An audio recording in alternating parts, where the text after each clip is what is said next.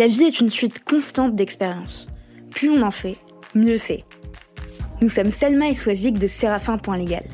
Avec Parole de juriste, nous vous proposons de décortiquer pour vous les parcours de juristes d'entreprises inspirants. Ils vous partageront leurs réussites, leurs échecs, leurs doutes et tous les conseils utiles aux nouvelles générations de juristes. Notre objectif Vous mettre à disposition toutes les recettes pour progresser dans votre carrière de manière concrète. «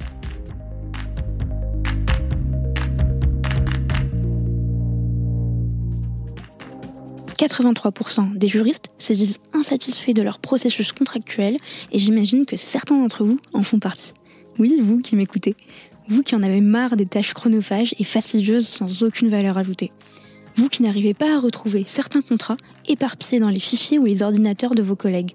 Vous qui rappelez pour la vingtième fois à Pierre de l'équipe commerciale que c'est bien vous qui êtes en charge des contrats liés aux achats indirects. Ou encore vous qui avez été informé la veille pour le lendemain de l'échéance d'un contrat et qui n'avez pas pu le gérer aussi bien que vous le souhaitiez. Chez Séraphin Légal, nous pensons que tout ça n'a plus de place dans votre quotidien et notre logiciel de gestion de contrat est justement conçu pour vous simplifier la vie et celle de vos interlocuteurs. Pour en savoir plus, n'hésitez pas à nous contacter. Nous vous avons laissé toutes les infos en description d'épisode. Bonne écoute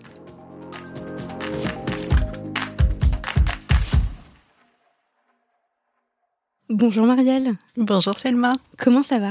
Bah, Très bien, ravie d'être là, merci de m'accueillir. Très contente de t'accueillir euh, sur Parole de juriste aujourd'hui. Sache que j'ai mon entourage personnel euh, et même d'ailleurs certains de mes collègues qui m'ont missionné pour euh, justement me demander certaines choses, enfin me demander, te demander à toi certaines choses. et c'est des personnes qui sont très fidèles à, Monoprix. Ah. certains m'ont demandé des codes promo, d'autres des réclamations sur des produits qu'ils ne retrouvent plus en rayon. Ce n'est évidemment ni lieu ni l'endroit pour parler de, des rayons de Monoprix, puisque on n'est pas là pour décortiquer ces rayons, mais pour décortiquer ton parcours à toi, Marielle. Euh, et ce que je te propose dans un premier temps, c'est que tu puisses te présenter. Très bien. Eh bien, je m'appelle euh, Marielle Ting, je suis, euh, je suis mariée, maman d'un garçon qui a 10 ans, un grand garçon. Je suis née en France d'origine chinoise, mes parents sont arrivés en France à la fin des années 60. Euh, donc j'ai grandi dans un environnement euh, biculturel qui est assez important pour moi. Et euh, quoi dire d'autre? Je travaille depuis pas loin de 20 ans, il me semble. J'ai commencé en tant qu'avocate et maintenant et ensuite en entreprise une avocate qui s'est reconvertie au métier de, juriste d'entreprise. Exactement. Euh, assez classique comme parcours. Assez classique comme parcours. On en a reçu quelques-uns et, chacun nous a expliqué euh, les raisons de, cette entre guillemets reconversion, puisque au final, ça reste quand même une grande profession du droit avec euh, des, socles qui sont communs. Est-ce que tu te souviens de ce que tu voulais faire quand tu étais enfant? Est-ce que tu voulais déjà devenir avocate? Absolument pas.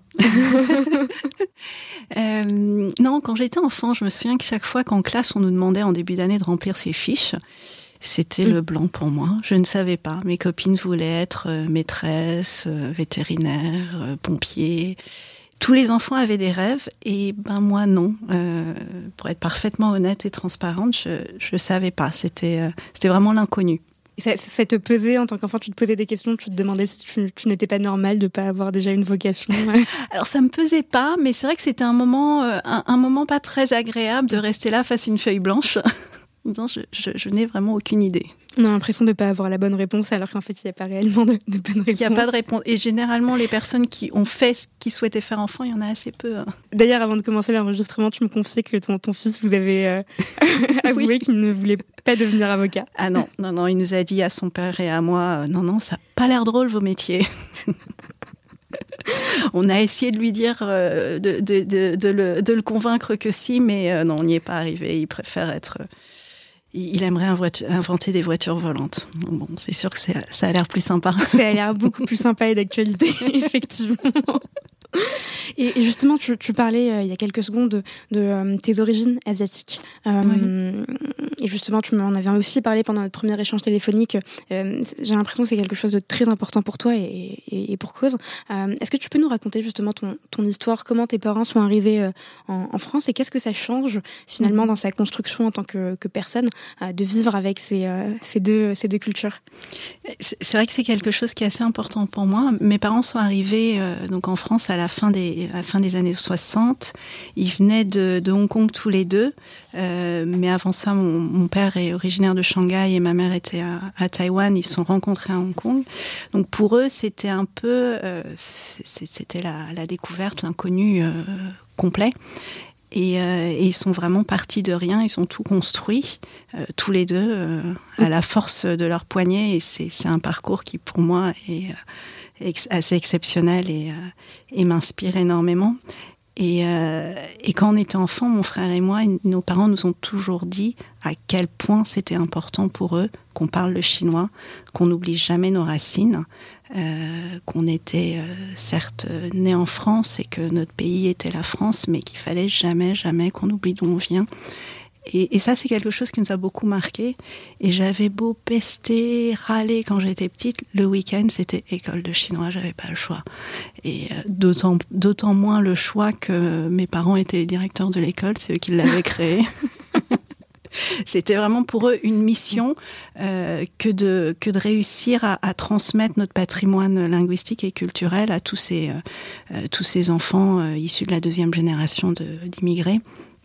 Et donc ça fait vraiment partie de notre ADN. Et à la maison, interdiction de parler français, évidemment. Euh, et, euh, et, je réalise à quel point aujourd'hui ils étaient euh, modernes et en avance sur leur temps. Aujourd'hui, tous les parents veulent que leur enfant soit bilingue. Mmh. Ils apprennent chinois, ils apprennent l'anglais. Mais à l'époque, c'était c'était pas évident, c'était pas, c'était pas facile.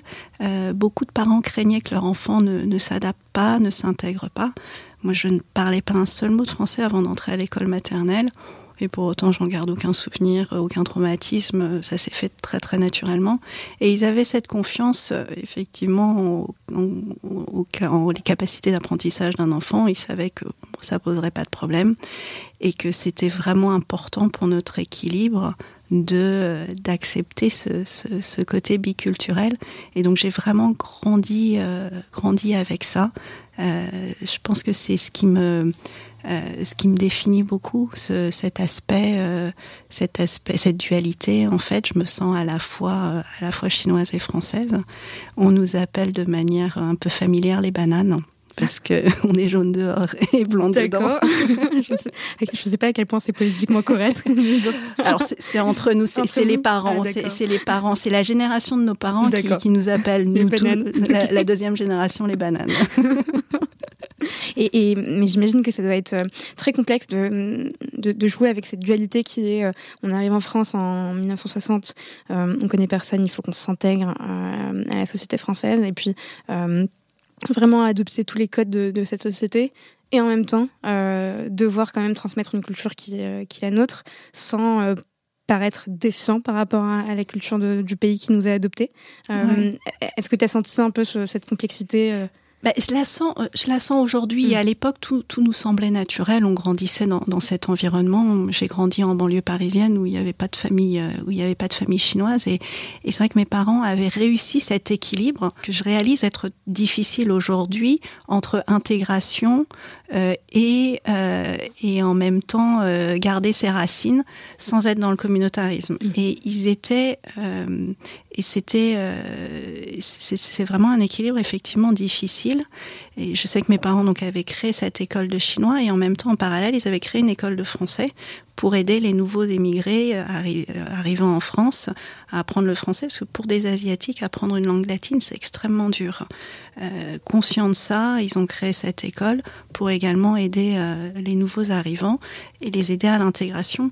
Et mon père s'est assez rapidement euh, euh, intégré dans la société française. Euh, il me semble même qu'il avait à un moment euh, participé, euh, était sur une liste pour des élections municipales euh, à Paris. Donc il, il, il œuvrait vraiment euh, à l'intégration de la, de, la, de la communauté chinoise au sein de la société française.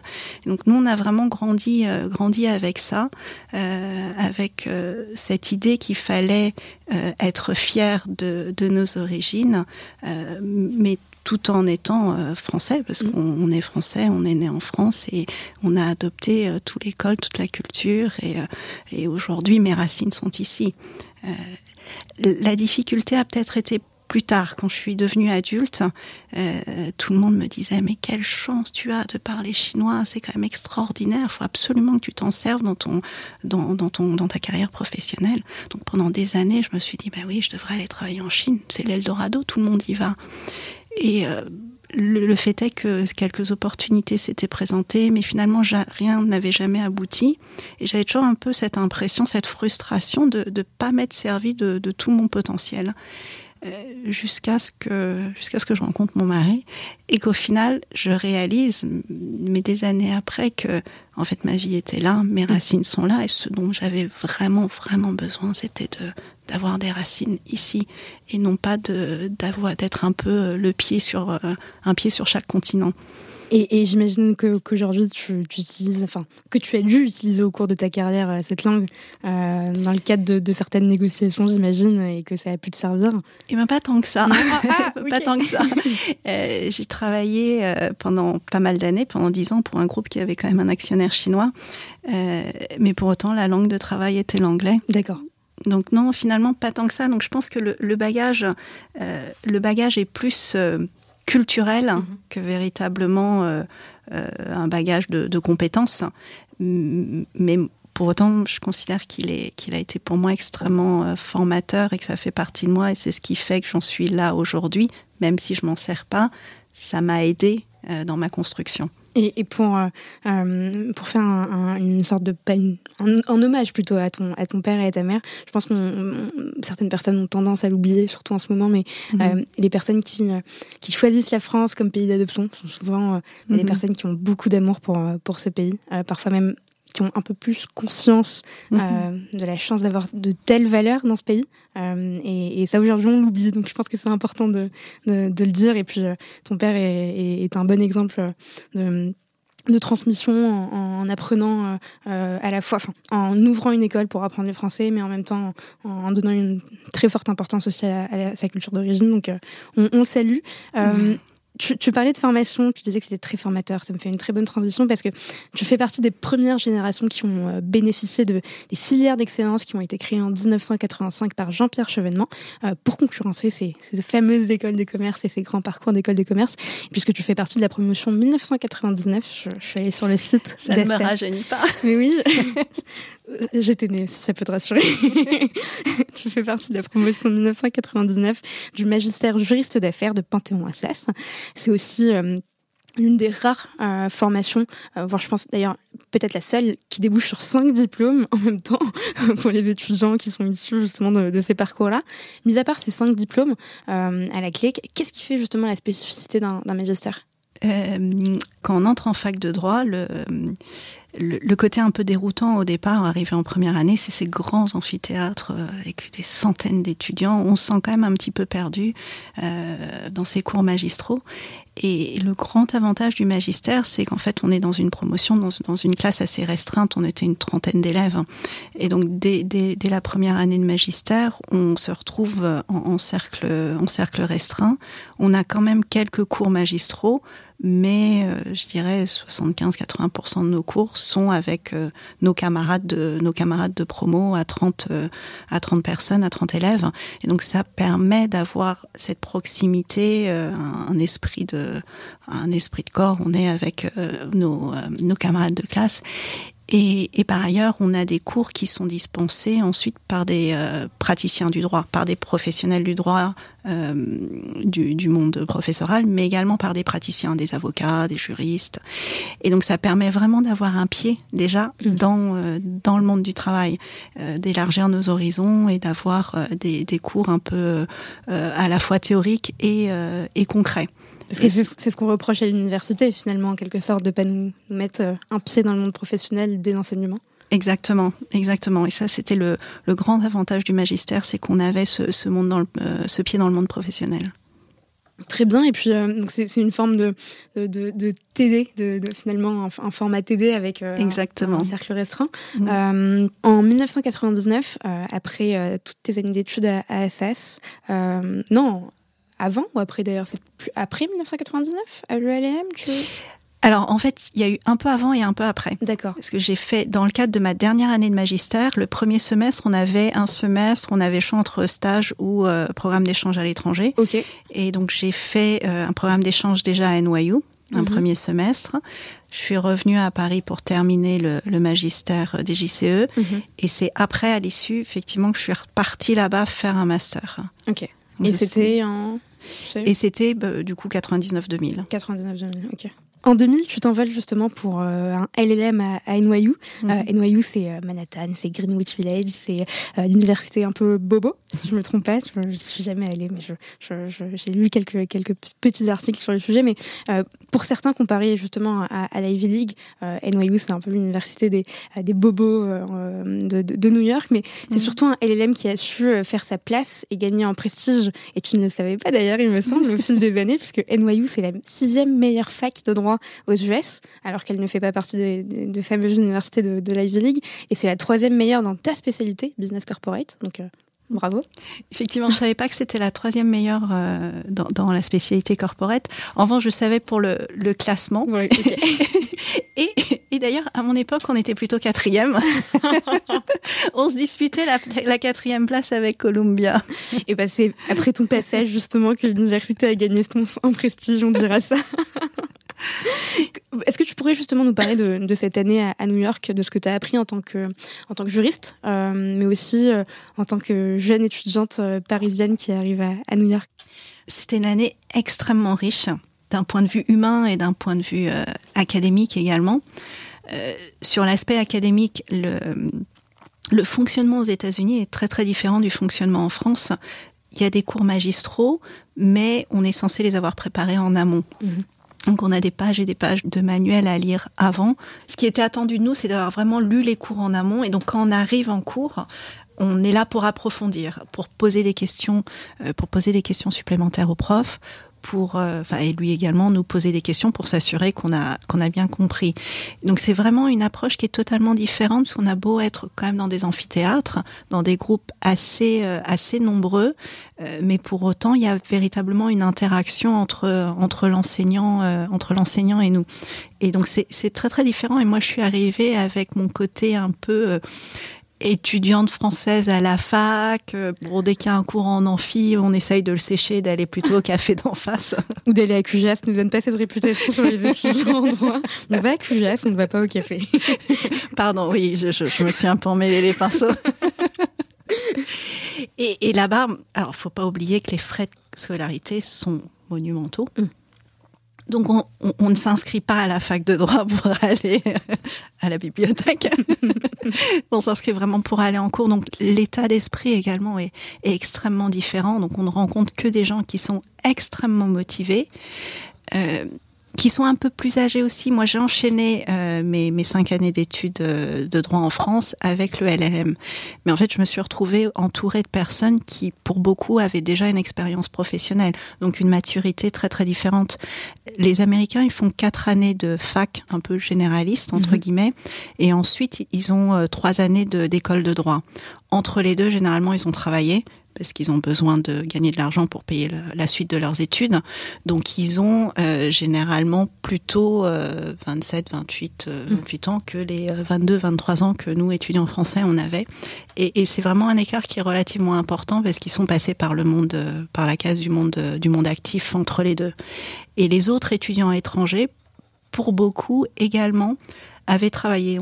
J'avais un peu l'impression en arrivant là-bas qu'on était un peu les seuls à vraiment enchaîner toutes nos études et puis se mettre à chercher du travail après. Euh, Il y, a- une approche qui est assez différente, notamment les, étudiants allemands en droit en tout cas, euh, pour beaucoup avaient déjà travaillé deux trois ans. Puis j'ai rencontré des personnes qui venaient d'horizons tellement différents, c'était d'une richesse extraordinaire. Euh, Il y a une personne qui m'a beaucoup marqué, avec qui je suis devenue amie C'était une étudiante chinoise qui, qui a grandi dans une toute petite province perdue à la frontière du Tibet, mais brillante, euh, donc toujours première de sa classe, donc première de, sa classe, puis de son village, euh, puis de sa province. Donc elle a passé tous les concours qui lui ont permis de bénéficier d'un ticket pour la pour la capitale, pour Pékin, où elle a pu faire ses études supérieures à l'université. Euh, elle a rencontré son mari qui est sino-américain, qui lui baignait complètement dans la culture américaine, ne parlait pas un mot de chinois et donc est parti à Pékin un été pour apprendre le chinois. Ils se sont rencontrés, donc elle l'a suivi. Et elle est passée d'un monde où en fait ses, parents habitaient dans une vraiment une province perdue de Chine. Elle s'est retrouvée euh, quelques années après à New York euh, dans, dans, une dans une prestigieuse université euh, américaine à faire à prendre des, des cours de droit. Et donc le, fossé euh, quand elle me racontait qu'en grandissant ils n'avaient pas de ils n'avaient pas de frigo, donc euh, mm. les, euh, les, produits alimentaires étaient, euh, étaient mis dans la terre, on creusait dans le sol pour essayer de les garder au frais, et de se dire qu'il y avait un tel fossé non seulement géographique, mais également culturel entre ce qu'elle vivait aujourd'hui et ce qu'elle vivait il y a seulement quelques années. Mais elle faisait preuve d'un tel enthousiasme, d'une telle passion pour pour ses études, pour ce qu'elle faisait. C'était c'était vraiment impressionnant et et à côté de personnalités comme ça, on se sent vraiment gâté, trop gâté et un peu pourri gâté, euh, parce que les choses se sont enchaînées, euh, pour moi en tout cas, de manière relativement facile et simple. Euh, et c'est vrai que c'est une grande leçon de d'humilité et de persévérance aussi. C'est vrai parce que justement c'est hyper intéressant ce que tu dis. On a, on a tendance à penser que euh, ce type de parcours sont réservés à des personnes qui ont un chemin tout tracé. Mmh. Et pour autant, il y a plein de personnes qui, ont, qui sont déterminées, motivées. Tu parlais aussi des Américains qui avaient travaillé avant et, et, euh, mm-hmm. financé ce, ce, type de choses. Il y a cette barrière quand même de, de, de du coût de, de la formation qui, qui est très important. Comment on peut faire quand on, justement on est, euh, on est étudiant en droit ou même un jeune professionnel qui a quelques années d'expérience euh, pour accéder à ce type de diplôme quand on n'a pas nécessairement le, le, patrimoine qui va avec? C'est vrai que c'est compliqué. Ouais. On a la chance en France d'avoir euh, d'avoir un système éducatif qui est qui est peu mm. onéreux comparé au système américain. Après, moi, moi j'avais eu la chance de bénéficier aussi d'un programme d'échange, euh, ce qui fait qu'à Noyau, je connaissais déjà parce que j'y avais passé un semestre auparavant, euh, au moment de, ma dernière année de fac, j'étais partie euh, un, semestre déjà en, programme d'échange à NYU avec Erasmus. Donc ça, c'est déjà, une, porte d'entrée qui est, est pas mal, puisqu'effectivement, on paye aucun, frais de scolarité. Enfin, on les paye en France et pas là-bas. Ça fait une sacrée différence. Donc ça peut, déjà être une piste pour des élèves qui souhaitent au moins avoir une expérience euh, à l'étranger pendant quelques mois après, c'est pas diplômant, évidemment. Euh, donc, s'ils souhaitent faire euh, faire un LLM, je, je crois qu'aujourd'hui, il y a beaucoup d'établissements qui font des prêts étudiants, mm qui mhm. permettent qui permettent ce genre de ce, ce genre d'opportunité. Donc, je pense que c'est peut-être par là qu'il faut explorer. Et il faut pas hésiter à, à le faire. Euh... Il faut pas hésiter à le faire. Je trouve que c'est une expérience mmh. extrêmement riche euh, à la fois d'un point de vue euh, académique, mm -hmm. mais aussi d'un point de vue humain. C'est presque plus le, le, côté humain, je dirais, que le côté académique. Après, c'est sûr qu'on apprend beaucoup. Mais je dois avouer que mon, mon diplôme d'NYU et euh, mon certificat du barreau de New York ne me servent plus aujourd'hui au quotidien. Mais ce qui me reste, c'est vraiment l'expérience, euh, l'expérience que j'ai eue là-bas, et, euh, et, ça donne une ouverture d'esprit. Donc finalement, est-ce que c'est ça qu'on recherche quand on va dans les offres euh, d'emploi euh, pour des juristes juniors euh, fac de droit et et pas où, euh, LLM euh, euh, et pff, école de commerce ou autre chose. Est-ce que c'est ça qu'on cherche ou c'est plutôt le, la, la, garantie d'un diplôme autre? Moi, je dirais que c'est plutôt, euh, c'est plutôt le tempérament euh, qu'on cherche, la personne qui a, qui, qui effectivement euh, s'est donné du mal pour aller chercher la bonne formation, qui qui, qui s'est démené mmh. pour euh, pour euh, pour aller au-delà de au-delà de ce qui ce qui était tout tracé, ce qui était facile. Je, je, pense qu'aujourd'hui, je sais que les cabinets d'avocats, typiquement, euh, c'est là qu'ils vont recruter. Euh, moi, je me suis fait recruter sur le campus. Ils sont venus euh, nous chercher là-bas. Donc, il y a, y a une certaine garantie, je pense, de, de niveau d'excellence, entre guillemets. Mais il y a aussi une, une garantie d'ouverture et d'un certain état d'esprit. Et tes parents doivent être super fiers de toi, je repense, mais que ce soit le magistère ou le, ou le, ou le LLM, euh, t'as as, suivi à chaque fois un parcours d'excellence, donc, euh, donc, bravo. euh, et justement, encore une fois, une, un, un, milestone d'excellence. Ouais. Tu, tu, décroches ton CAPA en, en 2000, ou plutôt t'as as passé le barreau à New York et t'as eu la, as fait jouer l'article? L'article, le fameux article 100, oui. Voilà. Donc j'ai effectivement eu le barreau de New York avant le barreau de Paris. D'accord. Euh, et j'ai passé donc le CAPA par équivalence, je crois, en 2002. Euh, ce qui m'a permis de, de, gagner un an, ça évite de faire le FB, l'école de formation au barreau, donc, euh, et de commencer à travailler plus tôt. Très bien, et justement, tu as commencé ta carrière d'avocate chez Anderson Legal à Paris, si je ne dis pas de bêtises. Tu as, aussi rejoint Winston Strawn euh, avant de, de, finir ta carrière d'avocate chez Freshfields, encore une fois. Euh, c'est tous des cabinets anglo-saxons, euh, prestigieux en droit des affaires. Encore une fois, j'imagine que ça a dû faire la fierté de tes parents d'avoir une fille avocate. Euh, c'est hyper important, hein, une fille avocate qui porte la robe, mais qui, pas tellement, j'imagine, mais, mais, La robe, pas trop, non, voilà, effectivement. J'imagine, mais qui travaille dans ces, ces cabinets qui sont très prestigieux Euh, c'est une spécialité, un milieu dans lequel on, plaide peu, on, disait, euh, et sauf erreur de ma part, euh, j'imagine avec une grande part de, conseils, de technicité dans les opérations à traiter. Quel a été ton, cheminement euh, vers cette profession? Parce que tu nous disais tout à l'heure que tu savais pas du tout ce que tu voulais faire euh, initialement euh, quand tu étais jeune enfant et que tu avais cette, fiche à remplir. Est-ce que tu t'es réveillé un matin et tu t'es dit bon bah je, veux devenir avocate Ma voie est toute tracée, c'est un parcours d'excellence, c'est la voie royale. Ou est-ce que tu as eu un tout autre cheminement? Les choses sont un peu faites au fur et à mesure, je dois dire. Déjà j'ai choisi les études de droit un peu pas par hasard, mais je, je, je, ne savais, je savais ce que je ne souhaitais pas faire. Mmh. Et donc après, ça laissait pas énormément de choix. Et je me suis dit, bon, ben, droit, je peux pas trop me tromper.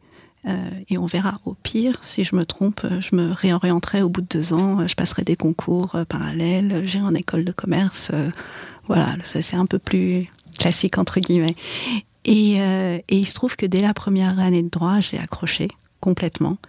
Euh, mais étonnamment pas du tout avec des cours de, de, droit privé, mais plutôt avec les cours de droit constitutionnel et histoire du droit. J'ai trouvé ça mmh. passionnant, euh, j'ai adoré. Et euh, donc ça m'a vraiment motivé à continuer. Après, de manière un peu plus terre à terre, pragmatique, je me suis dit bon, si je veux trouver du travail après, euh, c'est quand même peut-être plus le droit privé, le droit des affaires, où j'aurais des débouchés facilement.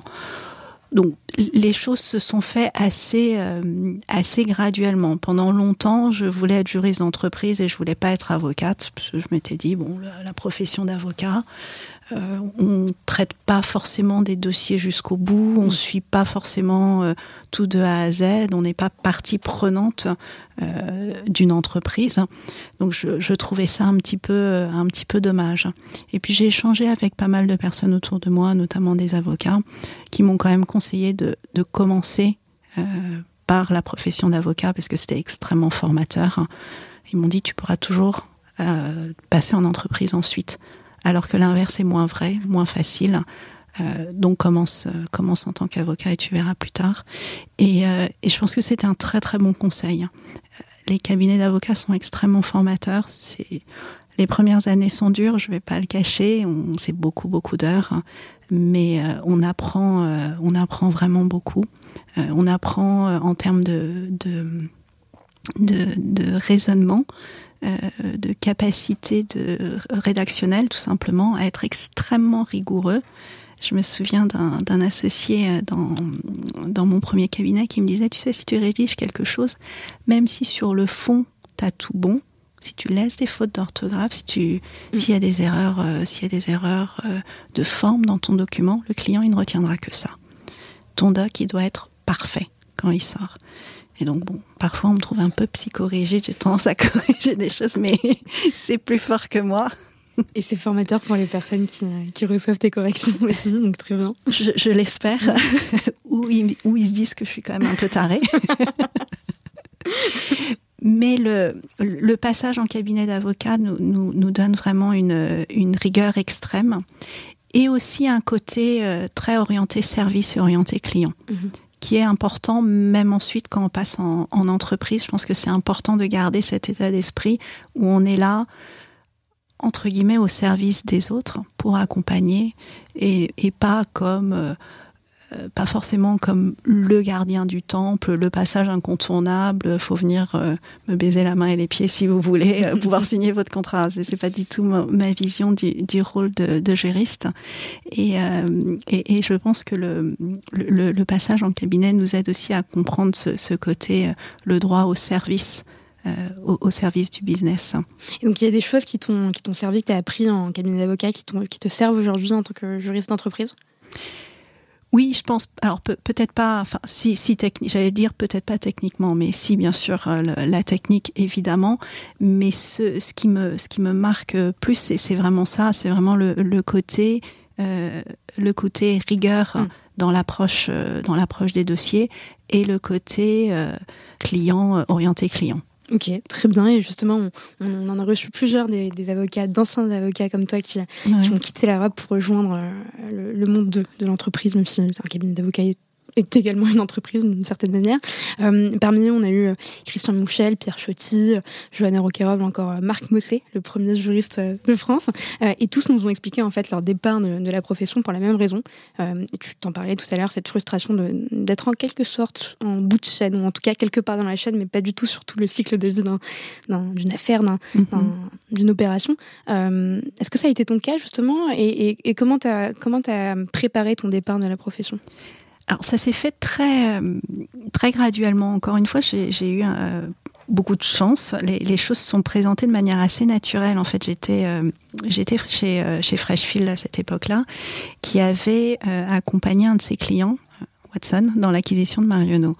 Et donc il se trouve que Marionneau était en train de construire sa direction juridique et la directrice juridique de l'époque avait besoin d'aide. Et donc j'ai été détachée euh, dans la direction juridique de Marionneau. Euh, à l'origine, c'était euh, prévu pour six mois. Et puis je suis restée. Et donc ça s'est fait tout en douceur. Je suis arrivée sans savoir du tout euh, euh, finalement à quoi m'attendre. Euh, je, je connaissais pas le monde de l'entreprise et, et, ça c'est et, donc j'ai découvert et comme l'entreprise venait d'être rachetée, elle était dans une phase de, de restructuration donc c'était vraiment très orienté quand même corporate, restructuring, donc des, des choses que je, je, connaissais pour euh, les avoir traitées côté euh, côté cabinet d'avocat. Donc j'étais pas trop dépaysée sur la nature des projets, mais ça m'a vraiment permis une entrée en douceur dans la matière mhm. parce que petit à petit, donc je, je suis restée, ils m'ont proposé de rester, j'ai accepté. Et euh, je suis rentrée dans des sujets plus opérationnels, mais euh, vraiment de manière assez graduelle. Donc ça s'est fait sans heurte, assez facilement. Et euh, pour en revenir à ta première question sur est-ce que c'était cette frustration qui m'a poussée à partir, pas, pas du tout.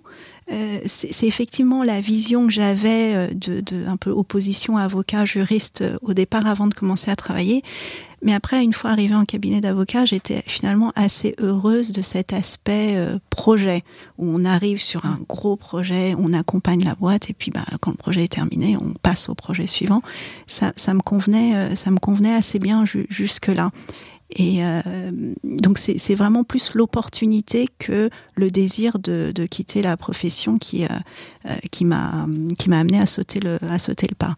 Mais finalement après une fois arrivé euh, en entreprise, c'est très dur de revenir en arrière, euh, notamment en termes de de manière assez pragmatique en termes de, de charge de travail, mm. de de vie, d'équilibre de, vie privée, vie perso.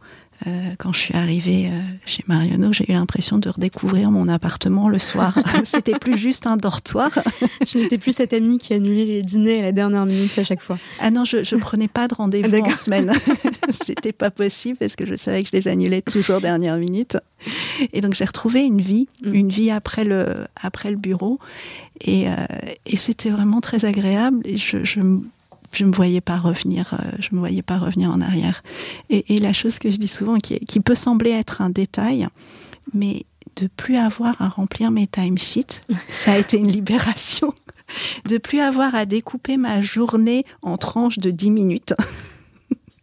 Et, et vraiment, c'est un détail, j'avais jamais réalisé que ça me pesait mais de ne plus avoir à le faire, c'était vraiment le, un poids en moins. C'est extrêmement chronophage euh, à faire, j'imagine. je pense qu'on. Ah, le vendredi soir, quand on se dit, oh, flûte, J'ai pas, j'ai pas rentré mes timesheets de la semaine. et de repartir dans tous ces emails pour essayer de oh. reconstituer euh, les, euh, les 200 heures passées sur les dossiers pendant la semaine. C'est pas la partie la plus fun du job. Non, non, non, c'est pas la plus drôle. Et d'ailleurs, il y a des outils aujourd'hui qui permettent d'automatiser ce, ce, genre de choses qui sont, qui sont très pratiques, mais ça n'est plus ton quotidien, on t'en parlera pas. euh, et, et, justement, tu, tu, parlais de Marionneau, euh, puisque tu as rejoint Marionneau en, en septembre 2008. Euh, mm. C'est hyper flatteur quand même, de, en tant qu'avocat, d'être détaché, détaché euh, sur un projet pour une entreprise et puis euh, de, de, de, recevoir une offre euh, de ce type-là. Donc, je pense que c'est la meilleure manière de, de mesurer la satisfaction client. oui, effectivement. donc, bravo encore une fois. Et donc, tu rejoins le groupe Marionneau que tout le monde connaît à travers Casablanca, Paris, en passant par Pékin. Il y a des, des points de vente partout dans, dans le monde.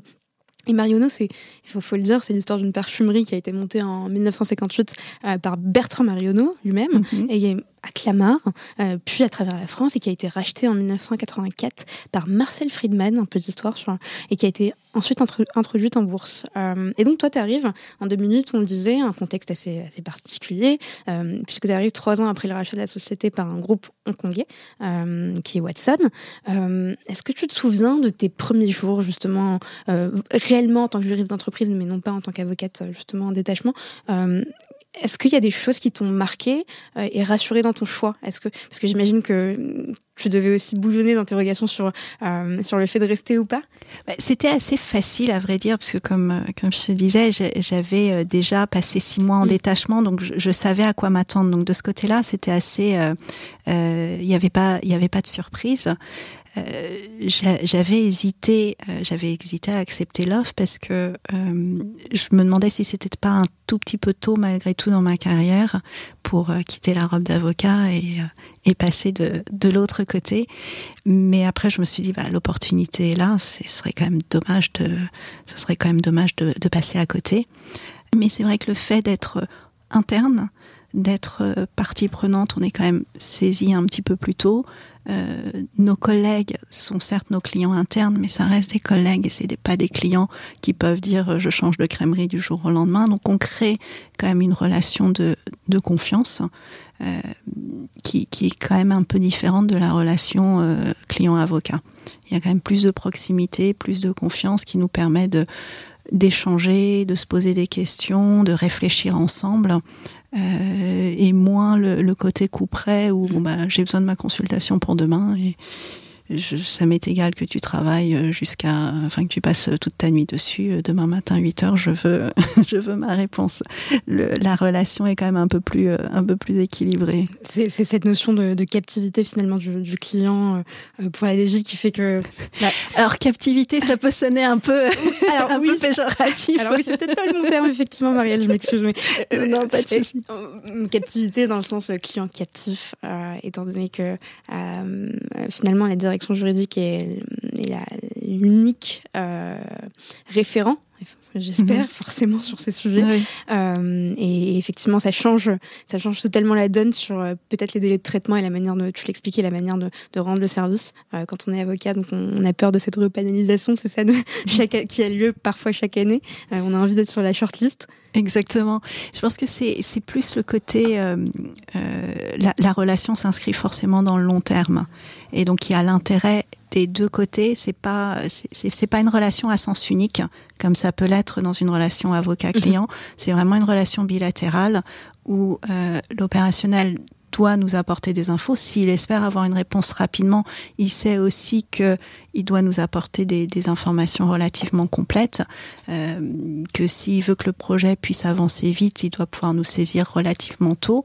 Et nous, on sait que euh, euh, qu'on est là pour accompagner un projet. Donc, on, si on veut que l'entreprise prospère, on doit, on, se doit de, de, trouver des solutions pour que pour que le projet aboutisse. Donc, c'est vraiment c'est vraiment une relation bilatérale euh, qui est euh, où, où, les deux parties doivent y trouver forcément forcément leur intérêt et, euh, et, le mode de fonctionnement doit satisfaire les deux parties. C'est en ça, je me disais que euh, c'est vraiment l'intérêt des deux que ça fonctionne. Donc c'est moins descendant, mm -hmm. c'est vraiment euh, une relation, enfin collaborative. Un, un, collaborative, exactement. Très clair, je n'utiliserai plus le terme captivité Marie. je penserai à toi à chaque fois en l'utilisant. Euh, et justement, au fil des années, tu as, gravi les échelons euh, et tu, tu deviens d'abord directrice juridique internationale, puis directrice juridique groupe. Euh, de ton point de vue actuel, qu'est-ce qui fait que qu'est-ce qui fait d'un ou d'une juriste un bon prétendant sur ce poste? On a reçu certains juristes qui nous disaient par exemple qu'il fallait avoir des choix très politiques sur certains sujets. Enfin, chacun a son opinion sur le sujet. Quelle est la tienne? Euh, pour moi, il faut être, euh, passionné par ce qu'on fait. Il faut aimer son boulot parce que ça se voit et ça se sent. Euh, et les gens vous font confiance. Et quand les gens vous font confiance sur votre périmètre, ils ont envie de vous faire confiance sur un périmètre plus large. moi, ça, c'est un peu ce dont j'ai bénéficié, la, chance que j'ai eue, parce que j'ai eu des supérieurs hiérarchiques qui m'ont qui m'ont fait monter, qui m'ont fait confiance. Et, c'est ce que moi j'essaye également de faire aujourd'hui, euh, au-delà de, au-delà des aspects purement techniques. Ce que je trouve vraiment important dans un dans un juriste pour qu'il progresse, c'est c'est euh, c'est plus le, le savoir-être en fait. Après 15 ans d'expérience, justement, tu, commences à, manager une équipe euh, d'une dizaine de personnes.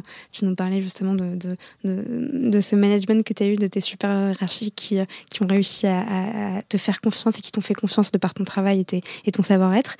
C'est quoi le secret pour être un bon manager en, direction juridique? Euh, Est-ce que c'est l'expérience, c'est le savoir-être, la technicité?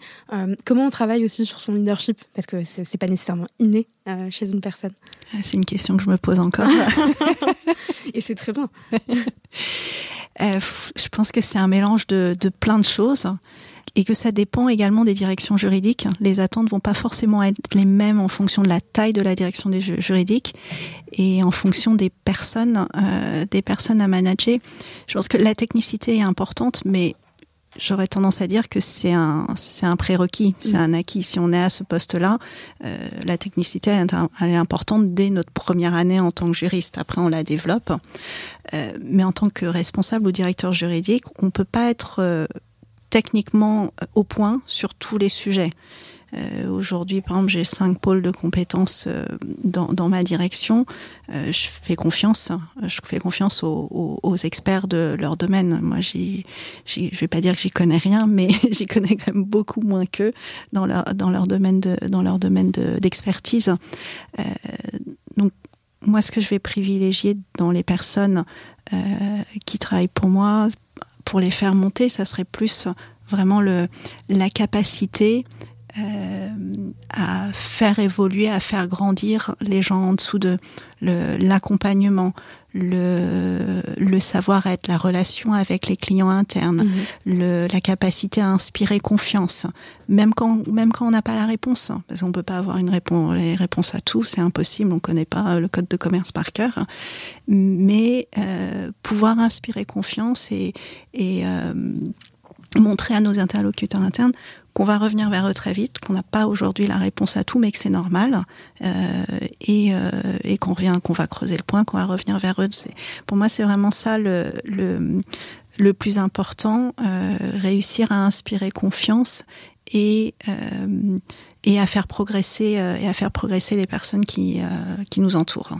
Et, et j'imagine que chacun a un peu la, la, tête dans le guidon puisque chacun travaille sur ces sujets. Ça t'arrive à le suivre en, en, les rencontrant chacun individuellement euh, très régulièrement ou euh, en équipe? Parce que c'est un sujet de, de, parfois de, de, se dire est-ce qu'on est-ce qu'on a une visibilité sur l'intégralité des, des bonnes choses que, que font que font les personnes de l'équipe si elles ne communiquent pas dessus? Comment comment on peut s'en rendre compte?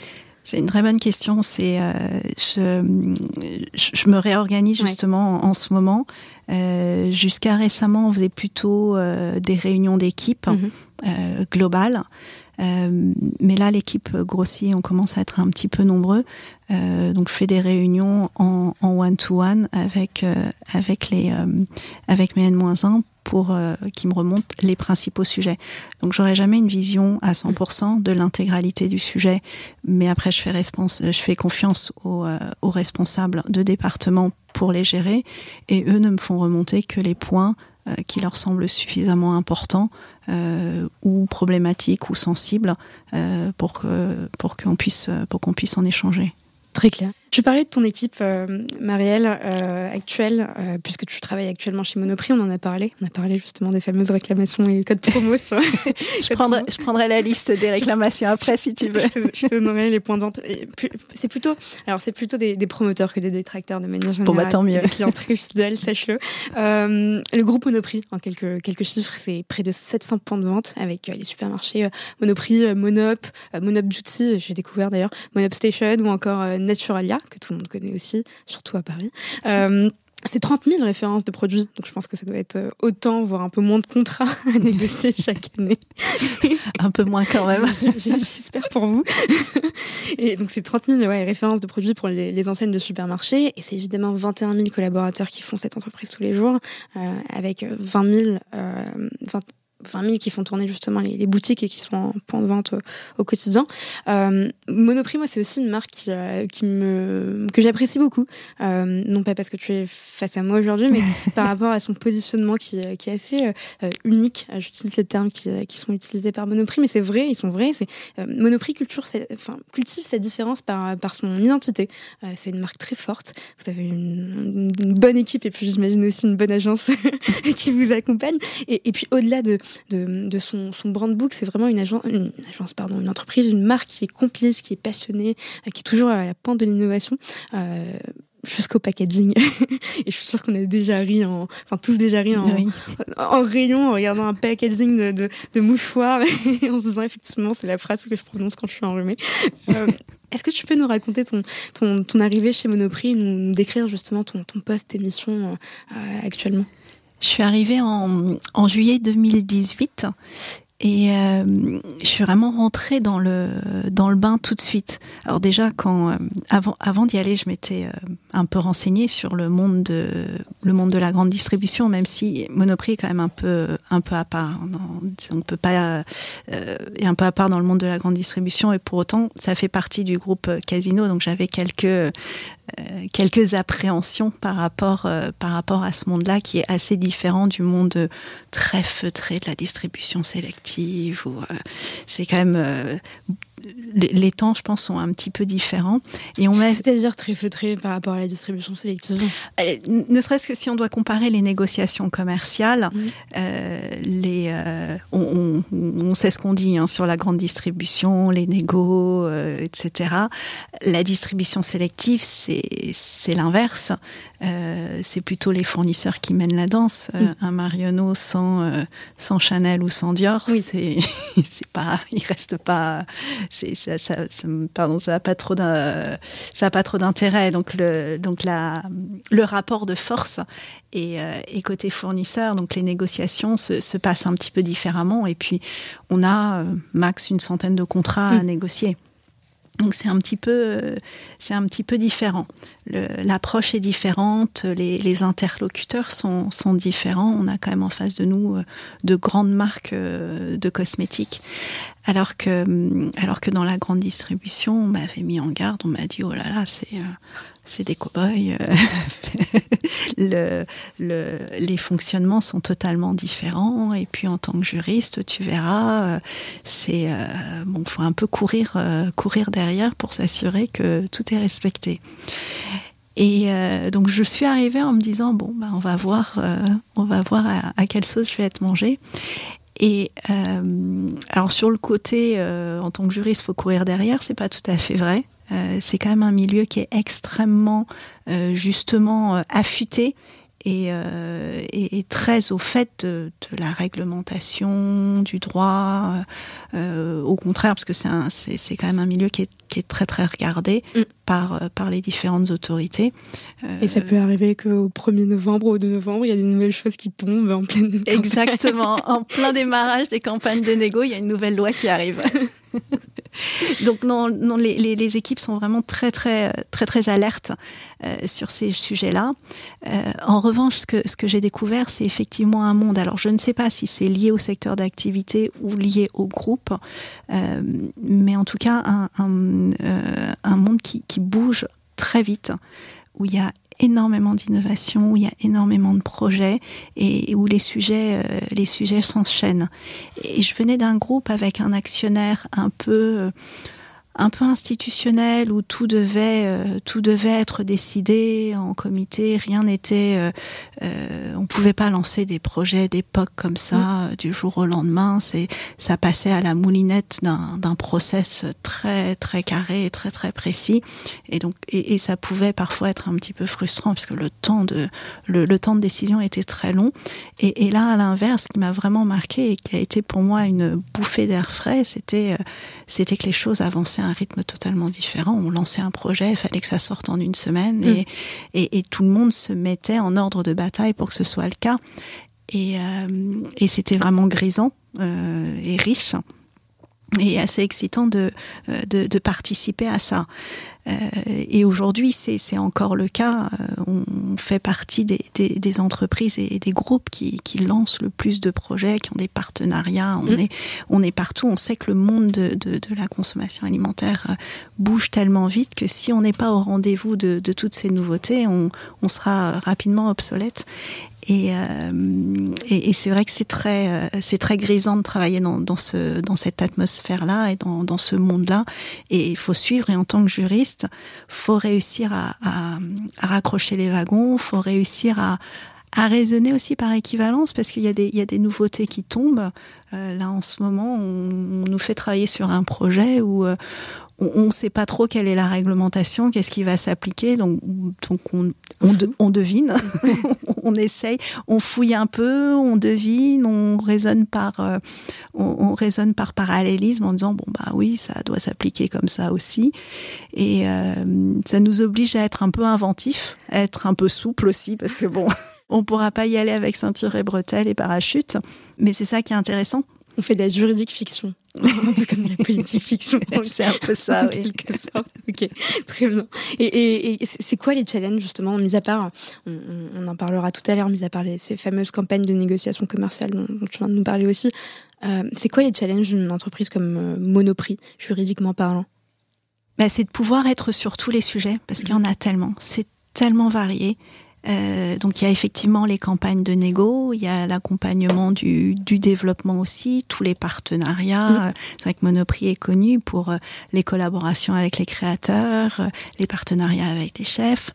Euh, c'est aussi les, euh, tu disais, 700 magasins, ben ça fait 700 beaux commerciaux. Euh, je dirais peut-être pas autant de litiges, mais euh, mais quand même euh, mais quand même pas mal. Avec des franchisés aussi? Euh, on a des relations ouais. avec euh, avec des franchisés bien sûr. Enfin c'est vraiment un, un, 360. Les sujets sont sont, sont d'une mmh. variété, d'une diversité incroyable et, et, donc réussir à accompagner tout le monde et à contenter tout le monde. c'est un sacré challenge. Et donc tu, tu, débarques en, en 2018. Euh, voilà, tu as cette image de, de, la grande distribution et avec euh, tous ces préjugés, donc tu arrives progressivement à te rendre compte que c'est pas nécessairement le, cas. Mais euh, quelle est la première chose que tu fais en, en, en arrivant chez Monoprix?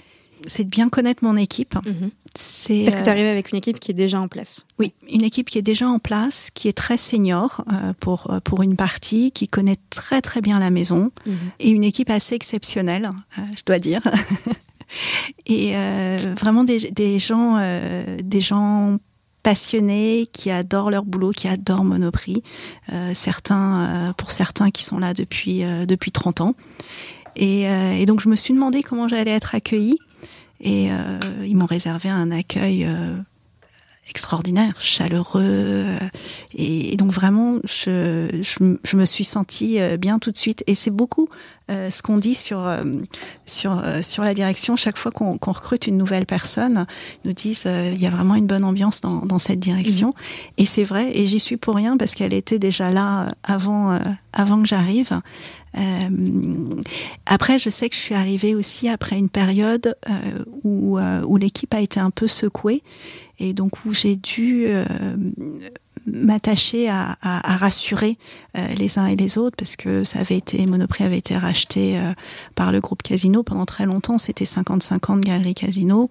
Euh, ensuite c'est passé 100% Casino. Je crois que les équipes se sont un peu posé des questions sur leur avenir. Mmh. comment euh, c'est vrai quand on devient filiale à 100% d'un groupe forcément on va se demander ben est-ce que la direction va rester telle quelle ou est-ce qu'elle va être absorbée pour partie? Est-ce que les certaines certaines des fonctions vont être mutualisées?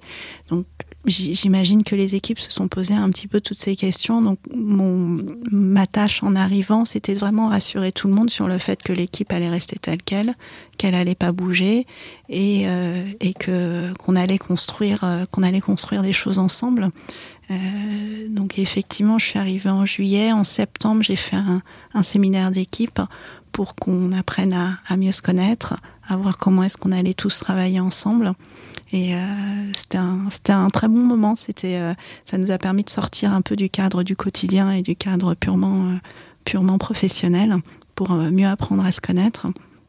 Et c'est quelque chose qu'on essaye de refaire, de refaire tous les ans et qui est important, je pense, pour, pour tout le monde, pour apprendre à se connaître. Et tu, tu parlais de mutualisation de, de, connaissances. On a reçu il y a quelques mois Laure Ducarrois, qui, qui travaillait chez BNP Paribas, et qui nous disait justement que ma bah, BNP, c'était un des premiers employeurs, euh, plus gros employeurs de, euh, juristes en France, euh, et que justement ils avaient cette logique, par exemple, de mutualisation des compétences avec un leader sur chacun des sujets, et par exemple les filiales pouvaient bénéficier de, de l'expertise de ce leader chez BNP pour pour des sujets qui tombaient sur lesquels ils n'avaient pas nécessairement cette expertise. Est-ce que c'est le cas dans le groupe Casino? Comment, comment, comment fonctionne la, la relation entre la DJ euh, groupe, j'imagine qu'il doit y en avoir une, euh, mhm, forcément, absolument. et la DJ, euh, finalement, Monoprix étant lui-même en groupe, mais euh, comment ça fonctionne? Euh, bah, justement, quand je, quand je suis arrivée, le directeur juridique du groupe Casino a voulu mettre en place euh, ces pôles de compétences et c'est euh, et, et c'est quelque chose qui était vraiment euh, très très utile pour nous permettre de, de parler entre entre entre enseignes parce qu'il y a y a la direction juridique Casino qui nous chapeaute tous, mais après il y a une direction juridique euh, Franprix, Cdiscount et, et, et c'est vraiment c'est vraiment riche en fait d'avoir nos homologues dans les autres enseignes avec qui on peut éventuellement échanger sur des sujets un peu techniques, parce qu'on va avoir les mêmes, les mêmes problématiques. Et, et, donc, ce que le directeur juridique Casino a mis en place, c'est qu'il a créé des, des groupes avec des, des, pôles, des pôles de compétences. Il y avait le pôle euh, distribution, consommation.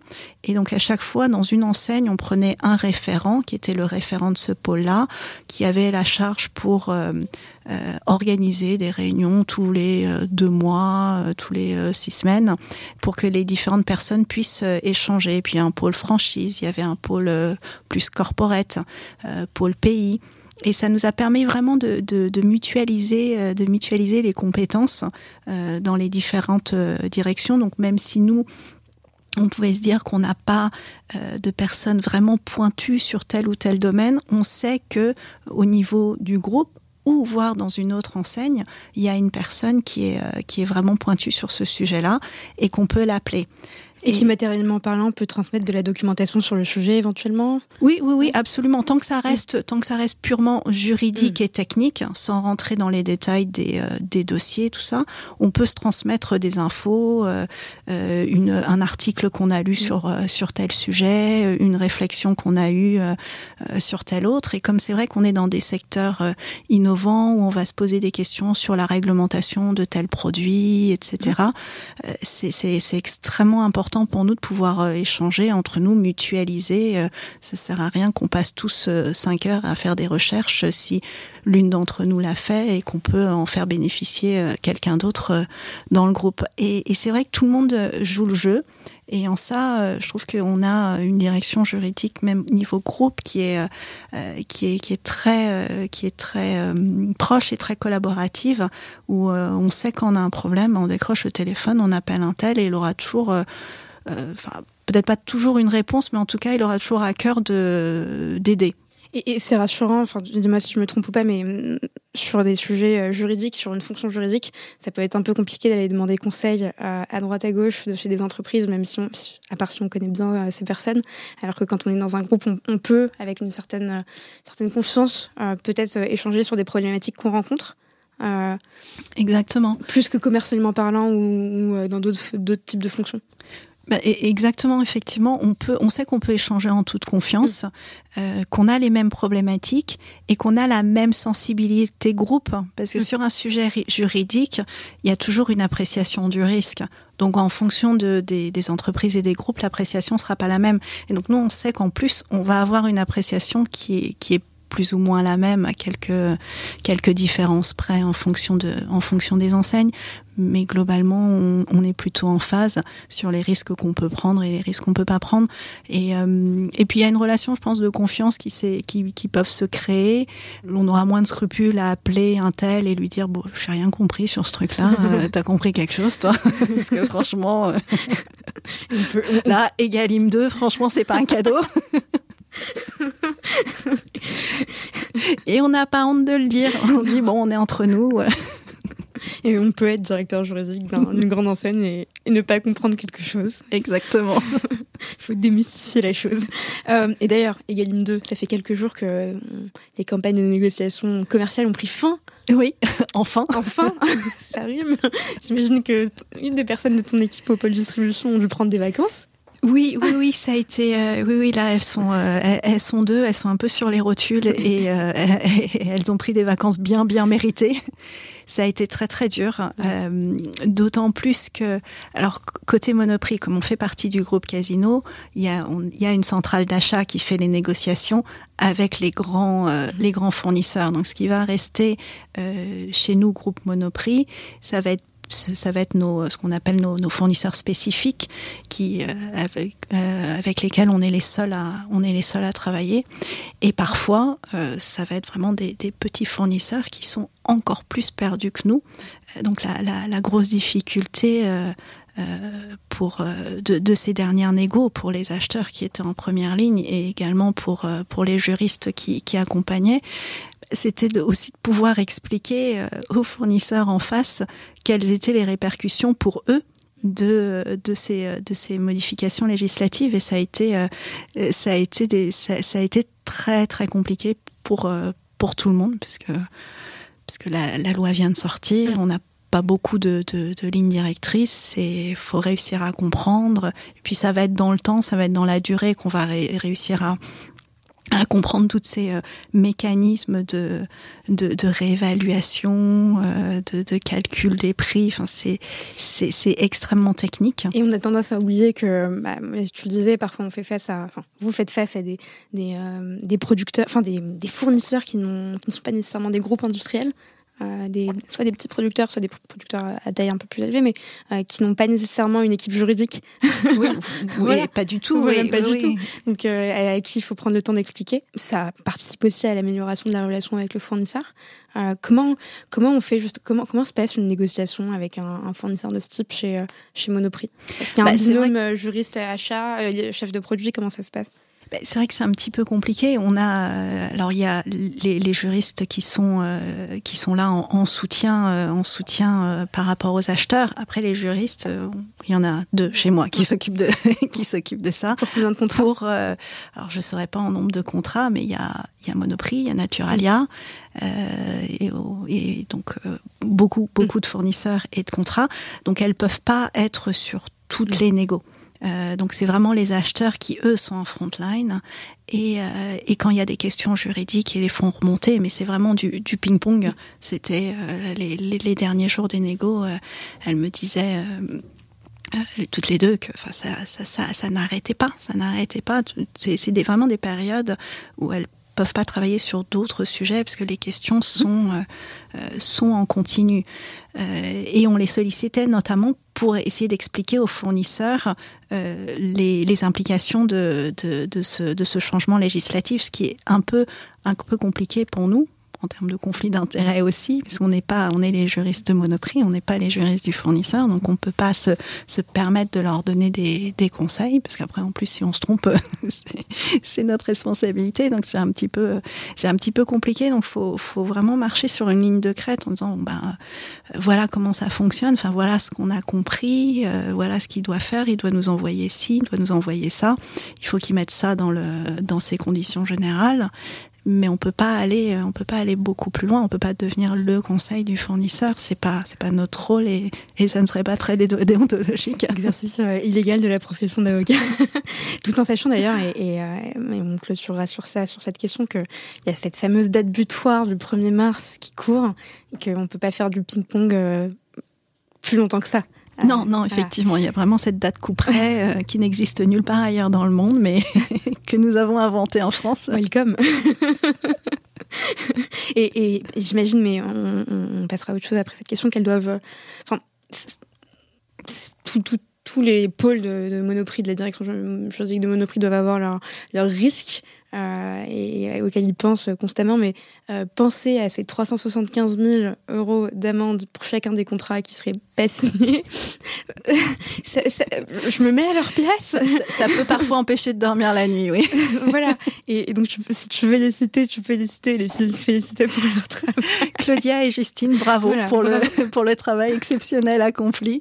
Alors, je leur ai dit hier en, en, réunion d'équipe, mais effectivement, je le redis. Euh, et d'ailleurs, on serait ravis de, de, de, les recevoir euh, sur le podcast. On, on compte organiser une, sorte de, de, table ronde avec euh, l'intégralité des personnes euh, qui contractualisent dans le cadre de ces campagnes un fournisseur un industriel côté fournisseur, euh, un acheteur côté euh, côté distributeur et puis euh, des juristes qui sont également présents pour avoir le point de vue de tout le monde sur la contractualisation. On, essaie, on essaye de monter ça avec un de mes collègues qui ah bah c'est une très bonne idée souvent sur, sur ce sujet. Je te mettrai en contact avec Claudia et Justine dans ces cas-là. On va passer à la dernière question du podcast. Le, temps court. Euh, malheureusement, j'aurais pas pu poser une, une, question que je voulais te poser, mais c'est pas grave. On aura plein d'autres occasions d'en de, discuter. Quels sont les challenges et les objectifs qu'on peut te souhaiter, que tu voudrais réaliser pour la suite de ta carrière, Marielle? Vaste question. Euh, faire, mes courses autre part que Monoprix Jamais de la vie. Monoprix forever. Monoprix et Naturalia, bien sûr. Bien sûr. Euh, non, de continuer à aimer ce que je fais et à aller au boulot euh, en étant contente d'y aller. Euh, je pense que c'est vraiment le plus important. Euh, parce que le jour où on en a où on y va avec une boule au ventre, c'est qu'il y a un problème. C'est ce que je souhaite à, à, tout le monde, en fait, de vraiment être content de être content d'aller travailler. Alors ça veut pas dire qu'on est content euh, 24 heures sur 24, chaque seconde de la journée, ça c'est pas possible. C'est pas le monde des bisounours. non, voilà. mais euh, mais d'apprécier ce qu'on fait, mmh. de continuer à apprendre. Euh, vraiment, ça c'est euh, ça c'est ce qui me ce qui me motive et ce qui m'anime. Il euh, y a rien qui m'amuse plus que d'avoir un nouveau sujet mm. Euh, et de me dire bon bah ça, je pas la moindre idée, mais bon, on va creuser et on va voir. je sais pas quoi m'attendre, mais c'est top. Exactement, de découvrir des nouveautés. C'est vraiment ça qui est sympa et je sais que chaque fois qu'on en parle en interne ensemble avec les, les membres de l'équipe, on se dit ce qui est génial chez Monoprix, c'est que euh, on se lasse jamais parce qu'il y a toujours des nouveaux sujets. C'est c'est pas récurrent. Euh, ce que moi je trouverais triste, c'est de tout le temps, tous les jours faire la même chose. Et euh, certes, on est expert, du coup, on connaît le, on connaît le sujet sur le bout des doigts. On pourrait le faire les yeux fermés, mais alors, je pense qu'on finirait par s'ennuyer quand même au bout d'un moment, ce serait un peu triste. Ce qui explique peut-être un, je sais pas, tu me diras si je me trompe ou pas, mais un, potentiellement un faible turnover au sein de la direction juridique de, de Monoprix. Alors il y a, y a deux, euh, je dirais qu'il y a presque deux, deux, euh, deux courants. Ouais. Il y a des personnes qui sont là depuis très très très longtemps, et puis il y a chez les jeunes un petit Bien peu sûr. plus de turnover, mais ce qui est normal. Mm. Et, et, voire même, je leur dis, euh, bah, c'est vrai qu'à 3 4 ans d'expérience, c'est sain de d'avoir d'autres expériences, d'aller voir ailleurs, et mm. peut-être qui sait de revenir euh, sait-on jamais. Euh... Je fais partie de ces, ces, managers qui acceptent les boomerangs euh, et le, le retour des, des, anciens collaborateurs. J'ai pas d'opposition de principe. Euh, les gens qui sont bien, on est toujours heureux de les, de les revoir. Euh, je je prends pas généralement les départs comme une trahison. Mmh. Euh, pour moi, ça fait partie de la vie. Euh, S'il y a une opportunité ailleurs, ben, bien sûr qu'il faut aller la voir. Moi, les, les euh, dix premières années de ma carrière, j'ai changé de boulot tous les trois ans. Et, et c'est normal, je pense qu'on a besoin, au début, on se cherche, on, mmh. et donc on a besoin d'aller voir ailleurs pour voir ce qui nous convient le mieux. Et puis après, on se, on se stabilise. Euh, donc il y a vraiment deux courants au sein de la direction, mais euh, il, y a une, il y a une partie, il y a un socle qui est là depuis très très longtemps et qui j'espère restera là encore très longtemps. Mais le message est transmis en tout cas si, jamais il nous écoute et je te remercie, un grand grand merci. Euh, merci à toi d'avoir pris le temps de, de venir et puis euh, merci pour ton enthousiasme dès le départ. Euh, merci de m'avoir rassuré sur des rebonds que j'ai ratés qui seront peut-être coupés pendant l'épisode. Très agréable d'avoir des, des gens aussi souriants et, passionnés par ce qu'ils font. et puis je te dis j'espère à, très bientôt. Et ben, j'espère aussi. Hein. Merci à toi Selma. Merci.